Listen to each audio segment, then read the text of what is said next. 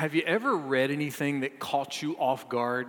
You know, kind of kind of stopped you a little bit and made you go, "Whoa, what is that?" I had a moment like that 13 days ago, and this is what I read. What would happen to a congregation if a pastor, with all earnestness and gravity and love and joy, would begin his Easter sermon with all those guests present, not with a joke or a cute story, but with the words of John Donne to his congregation on Easter Sunday morning? Now, who's John Donne? Well, he was an English poet and minister in the late 1500s and early 1600s. And one Easter, he got up in front of his church, and this is what he said What sea could furnish my eyes with tears enough to pour out if I should think that of all this congregation which looks me in the face now, I should not meet one at the resurrection at the right hand of God. What does that sound like in, in 2018? In 2018, it might sound more like this. It would be like him standing in front of the congregation saying, What if every person looking at me right now was lost and damned to hell? What ocean could hold my tears? Lost and damned to hell. Nothing says happy Easter like that, right? You know, we, we live in a culture, a nation really, for at least the last 75 years, probably longer. But at least the last 75 years, our, our nation has become fixated on being amused and entertained.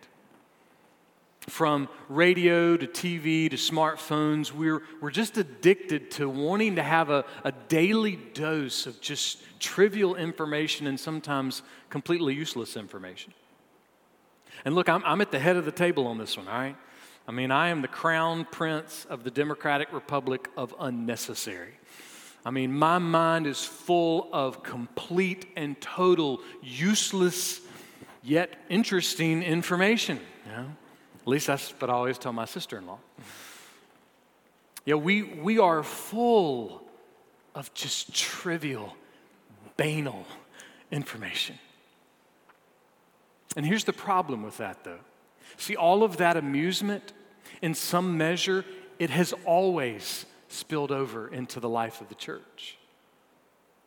You see, our desire to be entertained, our desire for news, our desire for information, our desire for kitten memes. I mean, these things, they become who we are, and, and our minds are full of those things. And then we come into church, and it takes us like 30 minutes before we can kind of move into a position where our minds are able to start engaging in the dangers of hell and engaging in the beauty of heaven. See, we're slow to get into worship because we have so much useless information in our minds. For that matter, even sometimes useful information in our minds. John Piper says this It's almost impossible to walk into a worship service and suddenly switch off a whole lifestyle of silliness and try to become a reverent person before an all holy God when everything else in life has been training us to be glib and trite and superficial. It's not Easter, but with a desire to move us from glib to glory, I, I just simply ask Are you aware or are you a stranger to the danger of hell. Mark chapter 9, this is what Jesus said. If your foot causes you to stumble, cut it off. It is better for you to enter life lame than having your two feet to be cast into hell, where their worm does not die and the fire is not quenched. Jesus goes on, verse 47 and 48. If your eye causes you to stumble, throw it out. It is better for you to enter the kingdom of God with one eye than having two eyes to be cast into hell where their worm does not die and the fire is not quenched. That's why we go to Holland Avenue. They're so positive and encouraging. Here's the thing, though our church would hate you, and we would hate this community if we didn't, at the very least, proclaim the clear message that Jesus gives about hell. He's not confusing in what he discusses, he's not confusing in his language. He's strong and he's clear. So, are you a stranger to the danger of hell? If so, then we want you to know that that first song comes with a promise. That danger can change. See, Jesus Christ substituted himself for the just and right penalty of your sin so that you might be rescued from the danger of hell. So that you might have new life, you might have a new name, you might be a child of God. And so, if you have never repented of your sin, we plead for you to run from the danger and run to Christ today, to be saved and to know Him as your Savior. Or maybe you're thinking, ah, I'm not a stranger to the danger of hell. I got it. I, I understand. I, I know a little bit about hell then maybe you might be a stranger to something else. There might be something else strange in your life, and maybe you didn't even know it. One day, Jesus was teaching a crowd of people. He was telling him a story about a father and his two sons. The younger son came to the father and demanded his inheritance early, and he took the money and he ran off to a far land. And boy, he lived it up. Just a wild, rich, extravagant life. So wild, so extravagant, so foolish that he blew through his money in a short amount of time. He was broke, he was desperate, he had nowhere to go except one place. See, when he got to the bottom, when he got into his darkest moment, he knew the only thing he could do was hang his head and go back home. But home was not going to be a, a fantastic place. The, the folks back home weren't going to welcome him. See, in demanding his inheritance early, culturally, he dishonored his father, he dishonored his family, but he really dishonored the whole community. So they were more likely to strike him on the head with stones than they were to strike up the band and welcome him home. But something amazing happened. He got near the gate of the village, and this man was running at him full speed. And he got to him and he just grabbed him and he hugged him and he welcomed him home. And that man was his father. The man that he had dishonored and disobeyed and disowned, that man came running to him to grab him in a bear hug and welcome him home. And then he turned to his workers and he said, Look, let's get this thing together fast. We need to have a celebration, we need to have a party. And so there was music and there was dancing. There was a huge barbecue pit, potato salad, banana pudding. Boy, everybody was celebrating. Everybody but one person. See, there was another son, an older son. He had been out in the field working. He came back closer to the house. He heard all this commotion. And then he found out that there was this huge party, and the party was for his wild, immoral little brother. And he got angry. He didn't celebrate, he got angry. He got mad, and he sat out on the front porch and pouted. His dad heard about it, heard he was out on the porch. He went out there and he, he pleaded with him, Son, please come in. Come in and celebrate. This is, this is not for your brother, this is for our whole family. Come on, let's, let's celebrate together. And this is how his older son responded Luke 15, verse 29. Look, For so many years, I have been serving you, and I have never neglected a command of yours. And yet, you have never given me a young goat so that I might celebrate with my friends. But when this son of yours came, who has devoured your wealth with prostitutes, you killed the fattened calf for him. He sounds super happy that his brother's home, right? Look, old man, are, you kidding me? I slave all these years for you. I work hard for you. I honor you. I respect you. And, and this son of yours, he comes home after blowing your money, living a wild life of sin, and you throw a party for him? You didn't even let me have a goat when my friends came over and, and we watched the fighting camels in the championship game. You, you didn't even let us party at all. For that fact, Dad, you've never thrown me a party. Never. For my birthday, I just got a super bassomatic. I mean, for, for Christmas, you know, I, all I got was that, you know, carbon steel slingshot. For Easter, I, that box of dark chocolate tilapia. I mean, that's it. That's all you gave me. I didn't get no party. And yet, here, here's this son of yours, this wild, immoral son. He comes home and he gets your best barbecue. He gets the brisket and all the Duke's mayonnaise. Are you kidding me, Dad? What in the world? You did all of that for him. That's the part I want us to focus in on, just those last two words. You gave the fattened calf for him.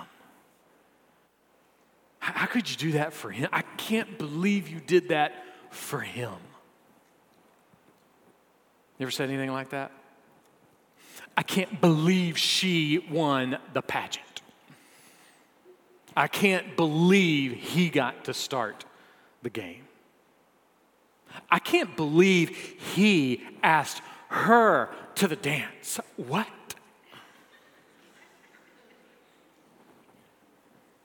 I can't believe they asked him to be a supervisor. I can't believe she won Carline Mom of the Year. This is so unfair. Those all sound like classic cases of jealousy, right? But technically, they aren't. You see, jealousy can actually be a good thing. Jerry Bridges defined jealousy this way it is an intolerance of rivalry. Who should have a healthy intolerance of rivalry? I'll give you somebody a husband and a wife. Christina Fox writes A common reason for jealousy might be if someone were to try and win your spouse's affections. This type of jealousy is right. A husband and wife ought to protect their marriage from intruders. So, jealousy, generally speaking, is kind of connected to things that you already have. You're, you're jealous for something that's kind of already yours. But the older brother, he didn't have a fattened calf, did he? No, in his mind, his brother had the fattened calf. He didn't get it, his brother had it. And so, what he has is not jealousy, he has envy. Envy. Envy is when you are mad or angry or sad or unhappy when something good happens to somebody else. Or you're mad or angry or sad or unhappy when, when someone else has an advantage that you don't have. When the older brother says, for him, he's displaying an attitude of envy. He's envious. Maybe he was envious that his brother got to go live the wild life. Maybe he had been thinking the exact same thing. He wanted to do something like that, but he was just too moral. He was too responsible to ever give in to those feelings. Or maybe, maybe he was just envious of the brisket, right? I mean, he's thinking, man, I, have worked all these years and I've never even had a bologna and cheese party. And yet my wild brother comes home and he gets the best barbecue my dad has. He had some envy. somebody might say, well, what's the big deal? Envy, jealousy, they're, they're about the same. And, and even if they're different, I mean, is envy really that bad? Proverbs chapter 27, verse 4. Wrath is cruel and anger is outrageous, but who is able to stand before envy? The weight of envy is so strong and so deep, you will not survive its impact. Let me repeat that. The weight and the strength and the depth of envy is such that you will not survive its impact. What does that mean, survive? Well, here's what it doesn't mean it doesn't mean that envy will cause you to die young. No, you can be pathologically envious of everybody at school when you're growing up. You can be pathologically envious of everybody at work, pathologically envious of everybody in the neighborhood, envious of just about anybody anywhere that you go, and still stand on your own. Live your life pretty much however you want to, and live well into your 90s. So, envy and not surviving envy doesn't mean that you're going to die young. It just means this that the impact of unrepentant envy, it will catch up with you. It will. Apostle Paul, in writing to the church at Galatia, he gave them a, a list of things that kind of marks, kind of habits that, that mark people who are, are not following Jesus. In that list were things like this adultery, sexual immorality, idolatry, witchcraft, hatred, strife, murders, drunkenness. And in the middle of that list, he also wrote the word envying. he put envy in that list with murder and witchcraft and idolatry and adultery. And then he wrote this, Galatians 5:21. As I have also told you in time past, that they which do such things shall not inherit the kingdom of God. Listen, you won't survive envy. You won't. Not according to how everything in the Bible speaks about it. Envy is something we have to run from fast. We can't let it take over. In fact, the way Paul uses his language, if the pattern of your life is to consistently be mad or sad or angry, unhappy when good things happen to other people, then you may be in grave danger. The kingdom of God may not be in your GPS. Envy is kind of a big deal, it's not a small thing. Remember, Jesus is telling the story to a crowd of people. And and in this crowd, there are people who are just like this older brother. They are moral, they are responsible, they're respectable, and they're religious. They are also the kind of people who consistently are not happy when good things happen to other people. They especially don't like when good things happen to sinful people who turn from their sin.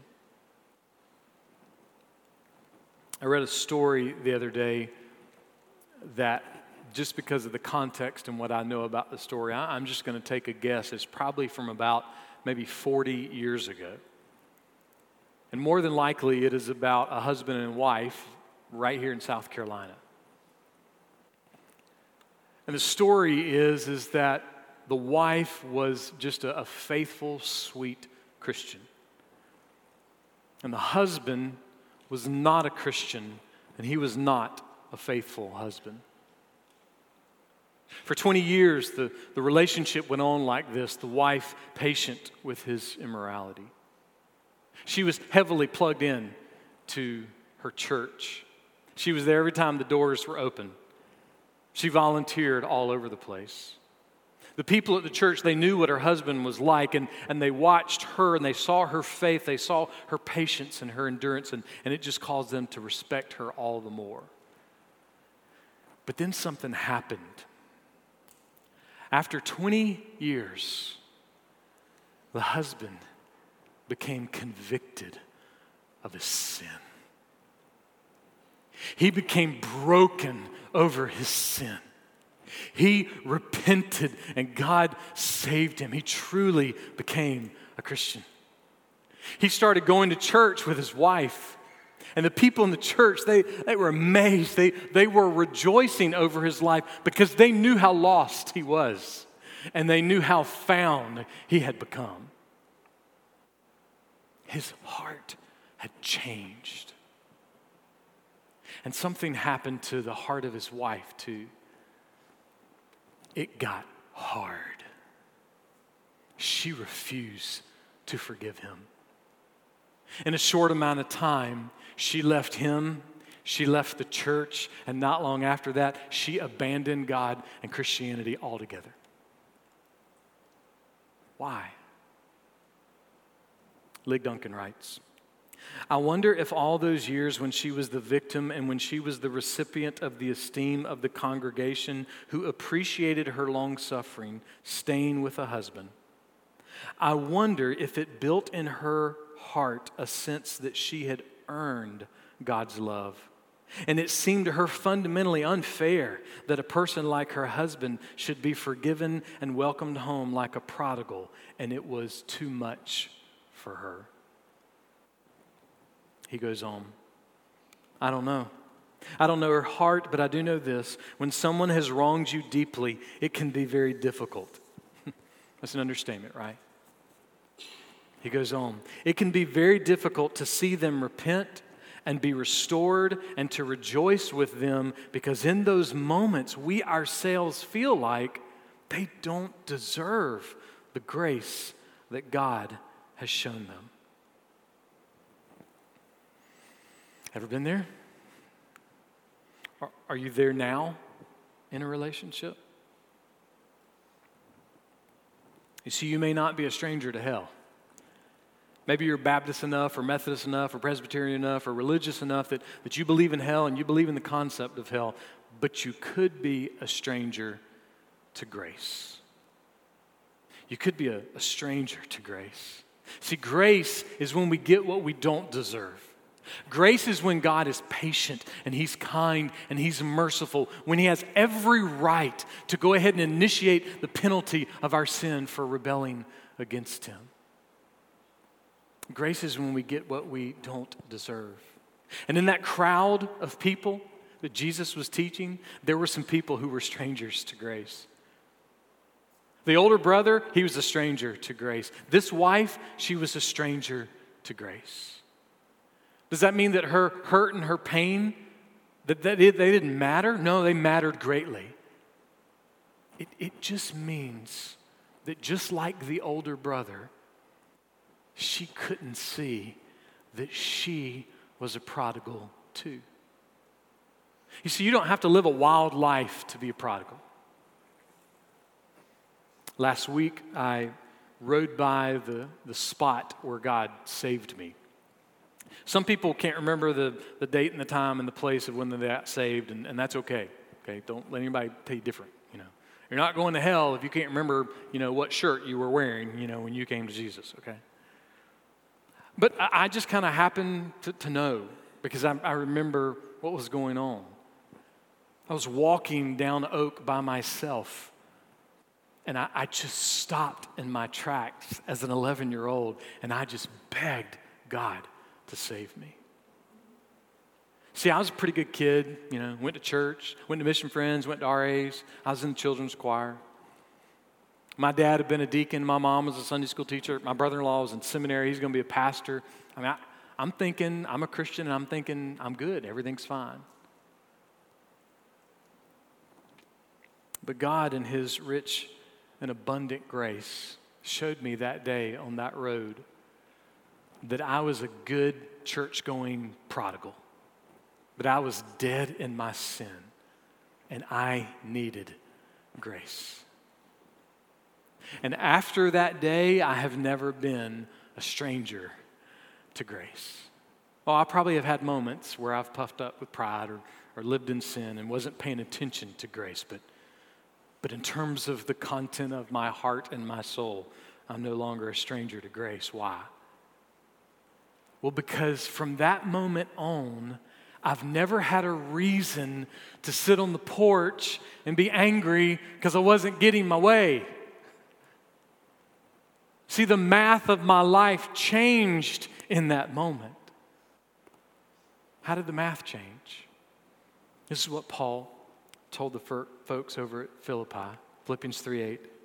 I count all things, anything you can imagine, anything that you own, anything that you've accomplished. I count all things to be a loss in view of the surpassing value of knowing Christ Jesus, my Lord.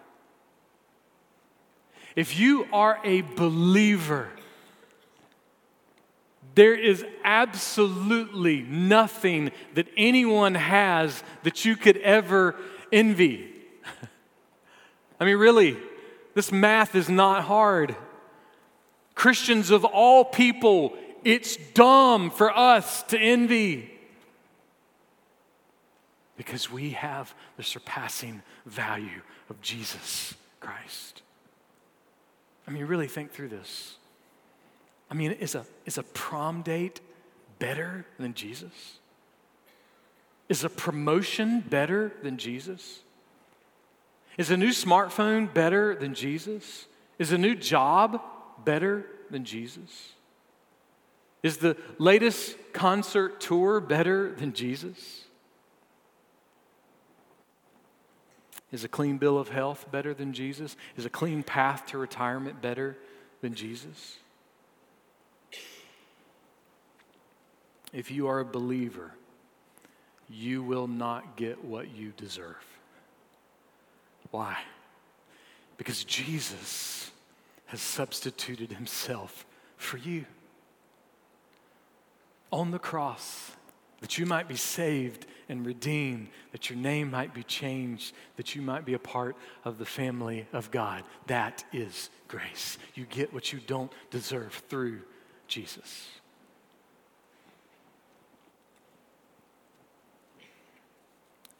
If you have the grace of Jesus, then there's absolutely nothing in the universe that you could possibly envy. Why? Because in Jesus, you have the greatest treasure in the universe. In Jesus, we have everything. It is surpassing value. Take the worst moment of your life, the surpassing value of Jesus is greater. Take the best moment of your life, the surpassing value of Jesus is greater. It's who He is, it's His character, it's what we have in Him. The older brother, he sat out on the front porch and he just pouted in anger because his heart, his soul, his mind was full of envy. He was a stranger to grace. Philip Yancey wrote about a British conference of comparative religions. Some of the, the brightest minds in the world were at this conference and they were discussing all the different world religions and they were trying to determine and debate and discuss what every religion contributed to religion in general in the world. And they got to Christianity and they started thinking, well, what has Christianity contributed to the world? They said, is, is it incarnation? Well, no, because there's other religions that claim that their gods have come to earth and been humans. Is it resurrection? Well, no, they said, because there's other religions that have claimed that their deities have come back to life. And so they kept discussing, they kept debating, and, and after a while, C.S. Lewis came into the room. And he asked them what the ruckus was all about. And they said, Well, we're trying to figure out, you know, if Christianity has really had any contribution to religion in the world. And with no hesitancy, C.S. Lewis said this Oh, that's easy. It's grace. It's grace. That's the contribution. Philip Yancey goes on. The notion of God's love coming to us free of charge, no strings attached, seems to go against every instinct of humanity. The Buddhist Eightfold Path, the Hindu doctrine of karma, the Jewish covenant, and the Muslim code of law. Each of these offers a way to earn approval. And then he says this only Christianity dares to make God's love unconditional. Unconditional. And all of that unconditional love comes in and through and only through Jesus. Only through Jesus. We have no reason to envy anything if we have Jesus because Jesus is the treasure of all treasures. The older son, he sat on the porch pouting because he was a stranger to grace. And friend, if we don't watch it, we can sit on the porch pouting because we are a stranger to grace. We can see God do amazing things in the lives of others. And we can think, well, they got to earn their stripes at church first. We can see God doing amazing things in the lives of others, we can go, yeah, I'll, I'll see it when the proof's in the pudding. And, and do we have to watch at times? Yeah, we do. But oh, let's, let's be quick with grace and, and mingle it with discernment.